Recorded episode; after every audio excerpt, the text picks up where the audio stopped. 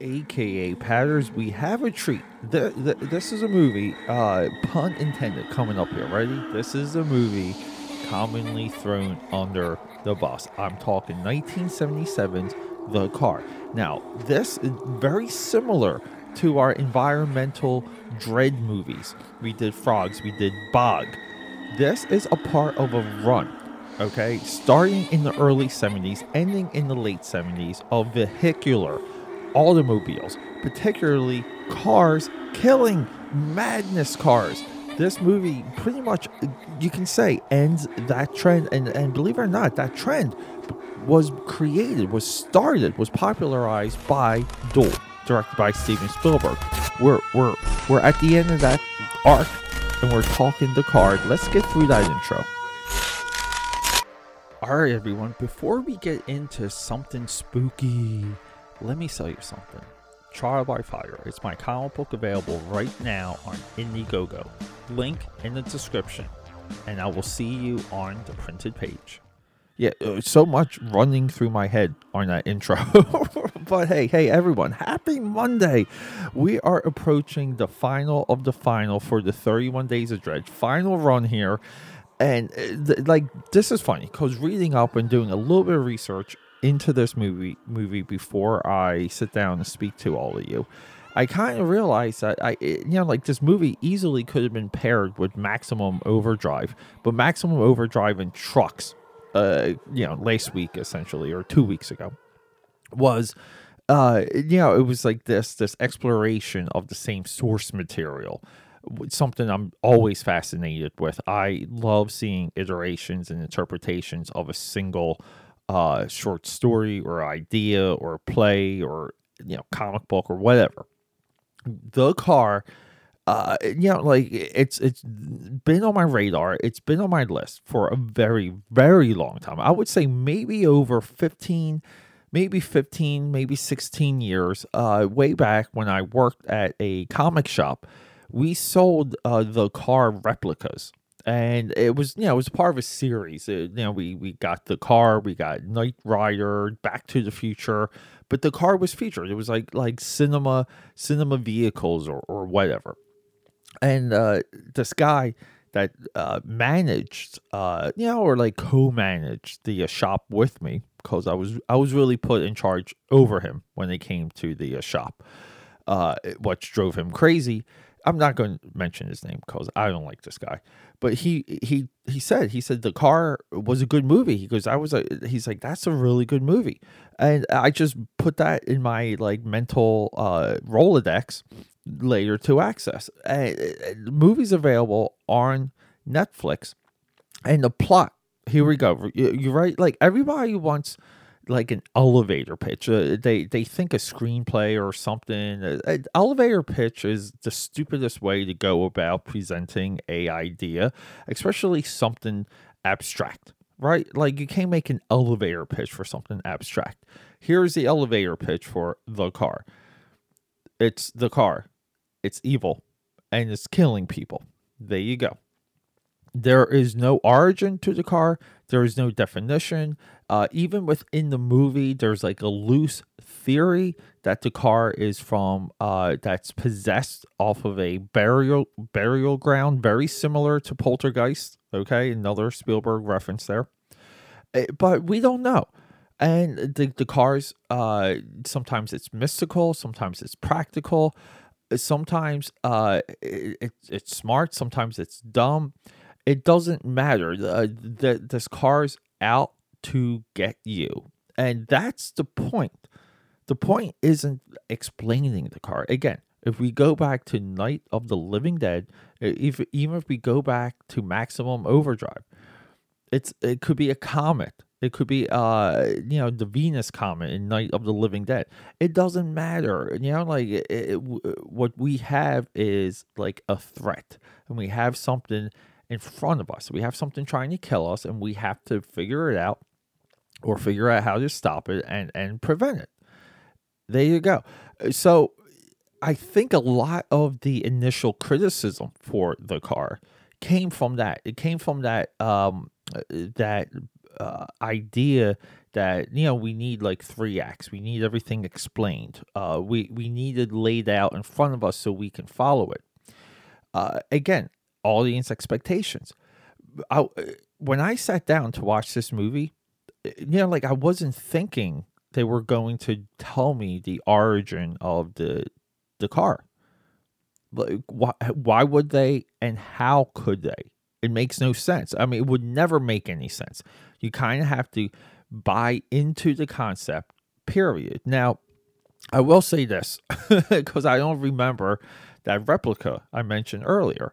Uh, maybe a little disappointed that the car isn't unique looking. Uh, I don't know. I'm not too crazy about how this car looked uh, in the movie. I thought it could have had a little bit more um, razzle dazzle. But other than that, this movie is made with complete intent it's made uh, with the idea that this is a real movie. There's legit melodrama and strife and angst within the cast. These everyone in this movie overacts, and it works perfectly. Uh, the way this movie is shot, we know that they're in a desolate desert town. You know, again, something very, very common with these movies.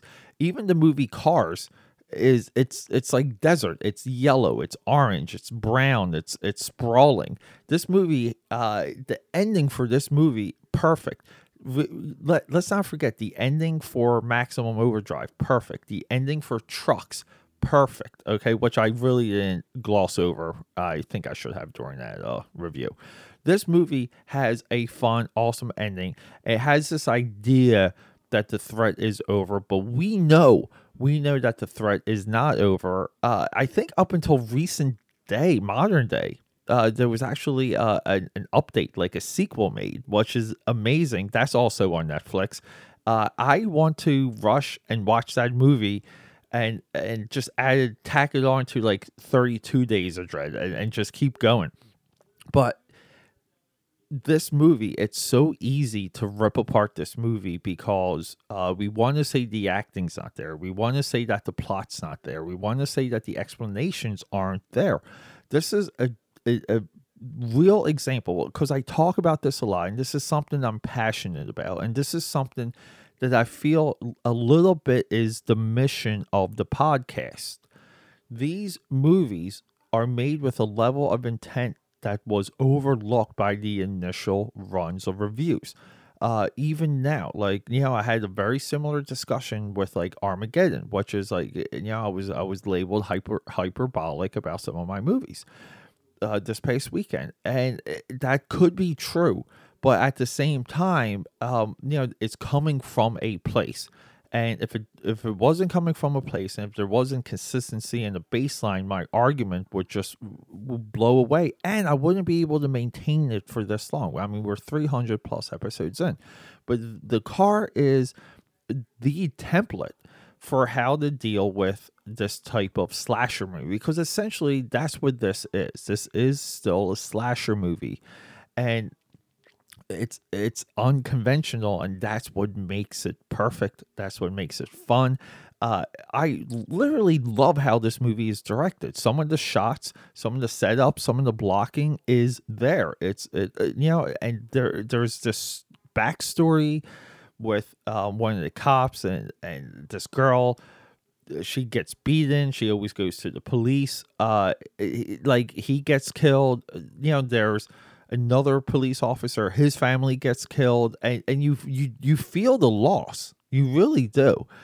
Um, the the desperation to figure things out, okay, to really figure out what's happening is one of the best ideas when it comes to a ghost story. Like this is something that we saw in like Sinister is you know you involve the police you involve other people how do you explain what happens how do you explain what you see really nice trope. Now, the Indian burial ground is an 80s trope. I mean, this was even very prevalent in Stephen King fiction. Okay, Stephen King always uh, still goes to, to Indian burial grounds, Indian sources for for his uh, mysticism.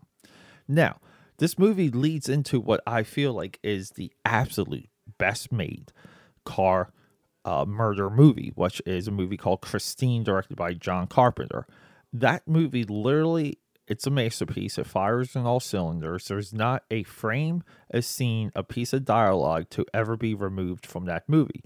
People want to say, uh, you know, when it comes to Carpenter, it starts at Halloween. It really doesn't it starts like Christine because uh, he's at his filmmaking absolute height in that movie. We're going to go through his entire filmography because there's another horror movie, uh, you know, one of his more like you know '90s modern day ones. We'll we'll kind of call it called Vampires. People rip him apart for vampires all the time. I may watch a little bit of that or all of it if I can to uh, mold a little bit more of his career in in your mind and give you like a little bit more of a perspective on uh, that movie as well because I do think it, it, you know like Christine is so good it's hard to just talk about it because you, you know like but we want to give perspective to the people that made Christine if that makes any sense.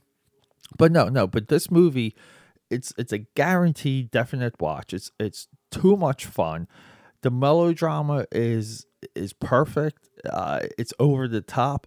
I dig it. I don't know.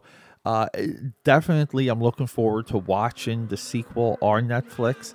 So, everyone, thank you for joining me for the 31 Days of Dread. Day 26 will be Christine, and then we're going to go into two bucket list movies Night of the Demons, Ice Cream Man, and then we're going to go into uh, the two icons, Freddy Krueger and Jason Voorhees. Uh, and holy crap, you know, like I, I feel like there's always a weight off of my shoulders when I complete a movie like this because it, has been in my head for too long. It's out of my head now. Uh, I can move on. When I sit back down to watch this movie, you know, I can sit, I can listen to this and remind myself of some of these things I liked when I initially saw the movie. But everyone, thanks for hanging out with me. 31 Days of Dread. Support me any way you can always comment on any feed that you find me on.